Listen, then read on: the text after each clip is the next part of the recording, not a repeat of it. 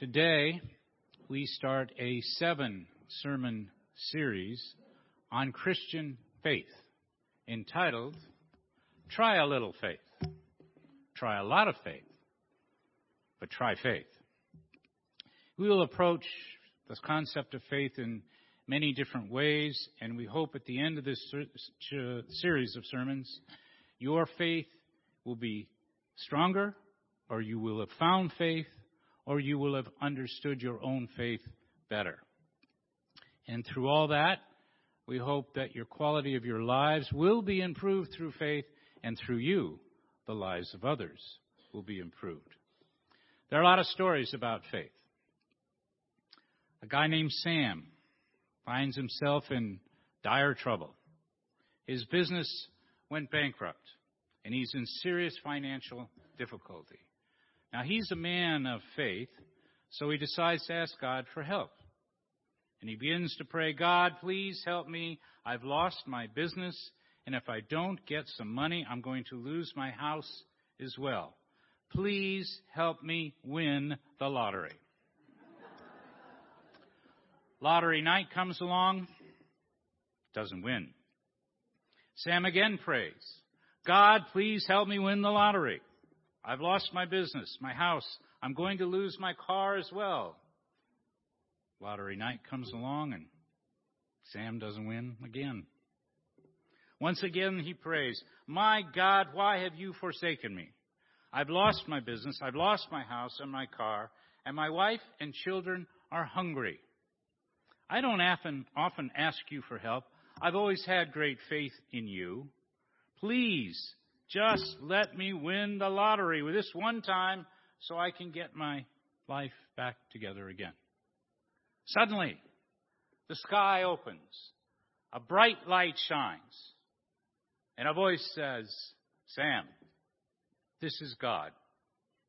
I appreciate your faith, but meet me halfway on this. Buy a ticket.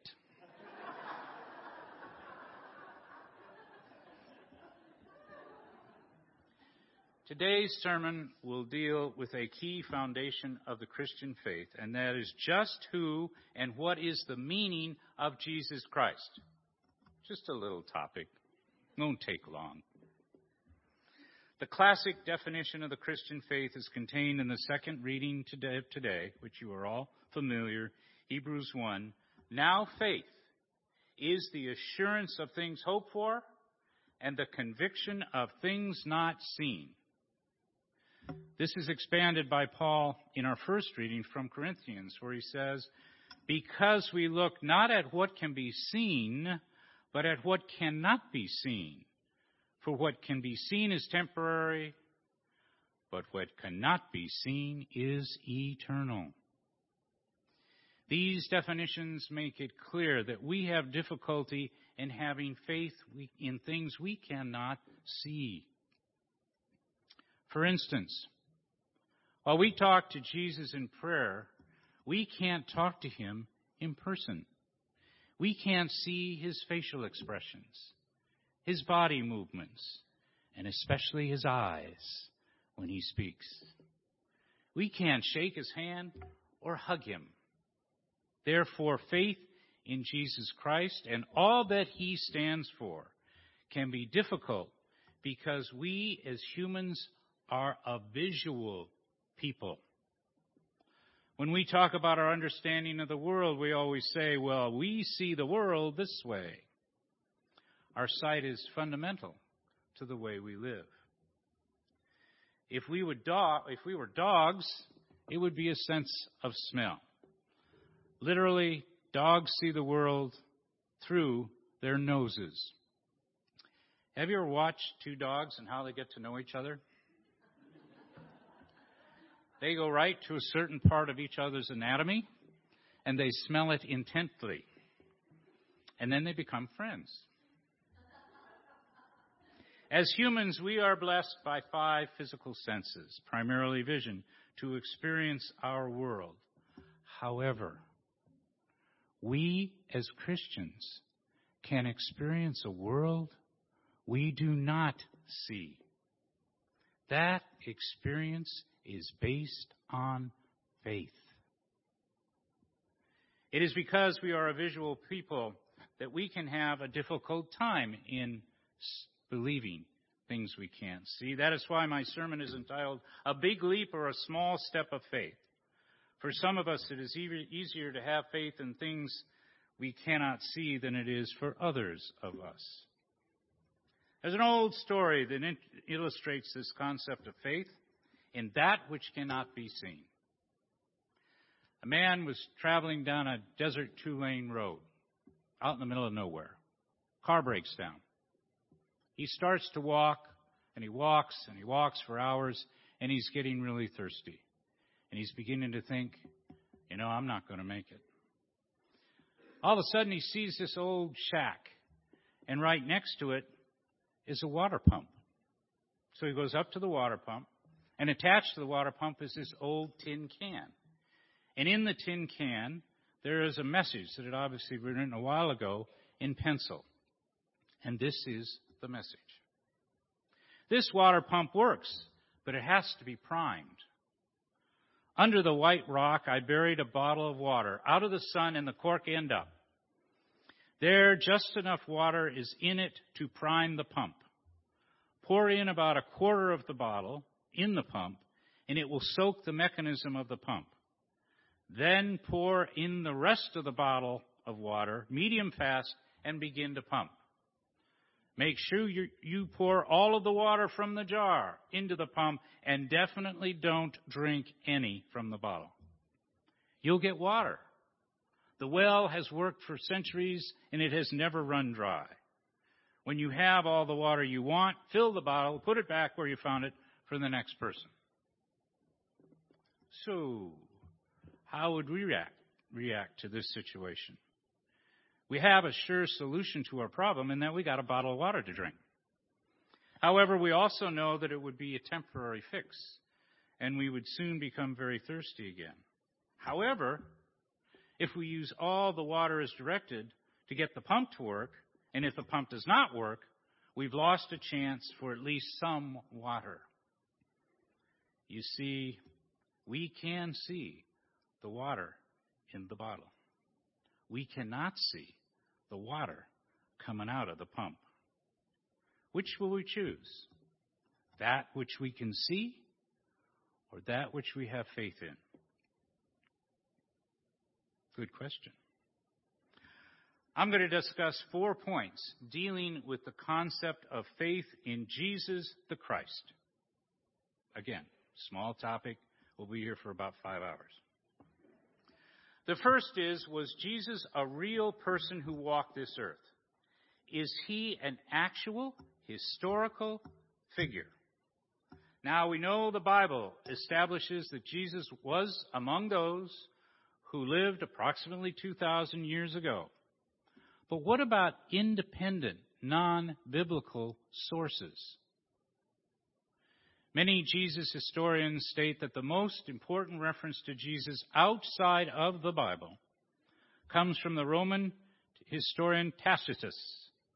He was a Roman senator and lived from around 57 AD to around 130 AD. In reporting on the Emperor Nero's decision to blame the Christians for the fire that virtually destroyed Rome in 64 AD, he states, Nero fastened guilt on a class hated for their abominations, called Christians by the populace. Christ, from whom the name had its origin, suffered the crucifixion during the reign of Tiberius at the hands of Pontius Pilate. And a most mischievous superstition, Christianity, thus checked for the moment, but again broke out, not only in Judea, the source of the evil, but also here in Rome. One of the most cited references to Jesus outside the Bible comes from Josephus, a Roman Jewish historian who lived roughly 37 to 100 AD. He wrote his classic work called Jewish Antiquities about the condemnation of a person called James by the Jewish Sanhedrin. In describing James, he writes, He was the brother of Jesus, the so called Christ. The Apostle Paul just happens to say that James is the brother of Christ in Galatians 1:19. I always get a kick out of this. Pliny the younger, as opposed to Pliny the older, which was his father, who lived approximately 61 through 113 AD, was a lawyer, author, and magistrate in ancient Rome. Pliny served as an imperial magistrate under the Emperor Trajan in the area now known as Turkey. He wrote many letters to Trajan on how to govern the territory he governed. In one letter written around 112 AD, he asked about the appropriate way to conduct legal proceedings against those who were charged with being Christians. He needed the emperor's advice because there were many people of every age, class, and gender being accused. And the, in the letter he writes, the Christians were in the habit of meeting on a certain fixed day before it was light when they sang alternative verses of a hymn to Christ as God. There are more non biblical references to either Jesus or his followers in the ancient texts. But I submit to you that based upon the non biblical sources, when combined with the biblical sources in the Bible, it is not a step, it is not a leap of faith to believe that Jesus walked this earth 2,000 years ago. It is a fact. Second, if Jesus is an historical figure, just who was he? Here is where the small step or giant leap of faith comes in. Because according to the well established doctrines and fundamental concepts of the Christian faith, Jesus was far more, you know this, far more than an ordinary man. In the first few centuries after Jesus, there was a lot of discussion in the rapidly growing in rapidly growing Christendom of just what the nature of Jesus was. That by the way, this could be another sermon topic about that time. That discussion ultimately culminated in a meeting of the leaders of the church from all over Christendom in the Council of Nicaea, which took place in 365 AD. The council declared unequivocally that Jesus Christ was the Son of God, co eternal with the Father, and begotten from his same substance arguing that such a doctrine best codified the scriptural presentation of the Son, as well as traditional Christian beliefs about it, about him handed down from the apostles. This belief was expressed by the bishops as the Nicene Creed, which many of you are familiar with and which is still used in church services today. That creed was in part based upon the gospel narratives describing just who Jesus was. And of course, the greatest one is from John 1 1. In the beginning was the Word, and the Word was with God, and the Word was God. And the Word became flesh and dwelt among us, and we beheld his glory. Glory as the, of, of the only begotten from the Father, full of grace and truth. An even more dramatic fact, I believe, establishing the significance of Jesus Christ is that centuries and centuries and centuries of people with faith in Him have preceded us here today. In faith, they believed, among other titles, that Jesus was in fact the Son of God. Many of those people paid the ultimate price for their faith in their death. So, did all of those millions and millions and millions of people get it wrong? Were they part of some giant conspiracy? Or through their faith, did they find justification to believe that Jesus Christ is the Son of God? More specifically, there have been numerous leaders since the time of Jesus and even before Jesus, who claim to be divine and have supernatural powers. And yet, they died the death that all of us will, and many have before. What happened to them when that divine leader died? Those followers were wiped from the pages of history. Well, that is certainly not the case with respect to the followers of Jesus Christ. We all know that since the time of Jesus, Christianity has grown to be one of the great, if not the great, religions of the world. Third, what is the meaning to us that Jesus is the Son of God? As I said before, the body of Jesus is no longer with us. So we can't visualize what that status means. Therefore, we need to take that small step or giant leap of faith to understand just what Jesus means to us. My favorite theologian, Marcus Borg, described the meaning of Jesus in one of my favorite literature passages. He says, and listen very carefully to this Jesus is, for us Christians, the decisive revelation of what a life full of God looks like. Radically centered in God, filled with the Spirit, He is the decisive disclosure of the epiphany of what can be seen in God in human life. As the Word and the wisdom of God became human flesh, his life incarnates the character of God. Indeed, the passion of God. Yes, in Jesus Christ, we see the passion of God. Borg also wrote, God is the heart of reality, and Jesus is the heart of God. Fourth, what is the meaning to us of the Jesus Christ of faith? I suggest that if by faith we believe that the life and teachings of Jesus are what can be seen of God embodied in human form, that is one heck of a miracle that we cannot afford to ignore.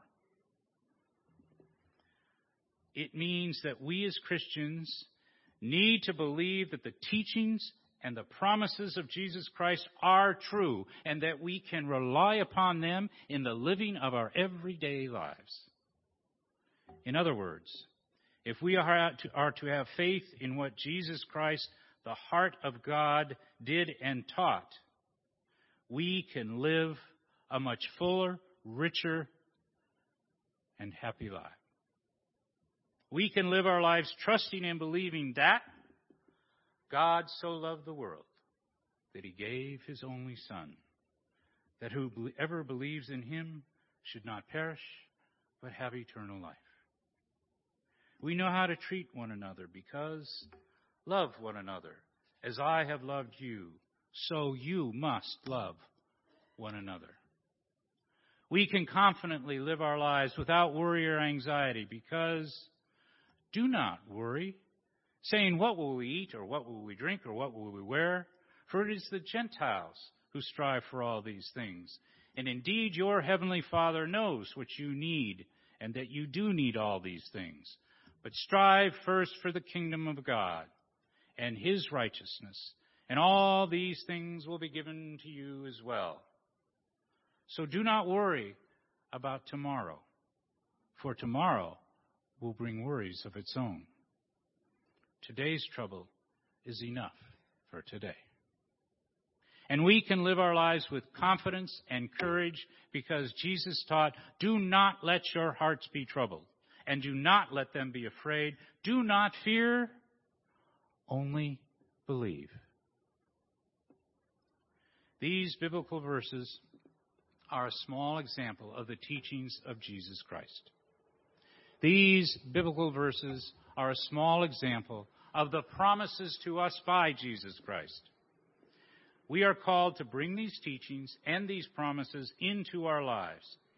And if we do, if we do, another miracle will occur. Because if we live the life of Jesus Christ, if we have faith in his teachings, if we follow his promises, then guess what? Jesus is alive. Jesus is alive right here and now. Jesus is alive in us, you and me. What a glorious gift that is to us and to all those who come in contact with us.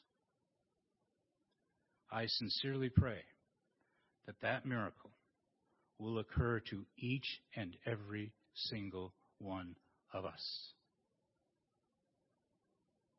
Amen.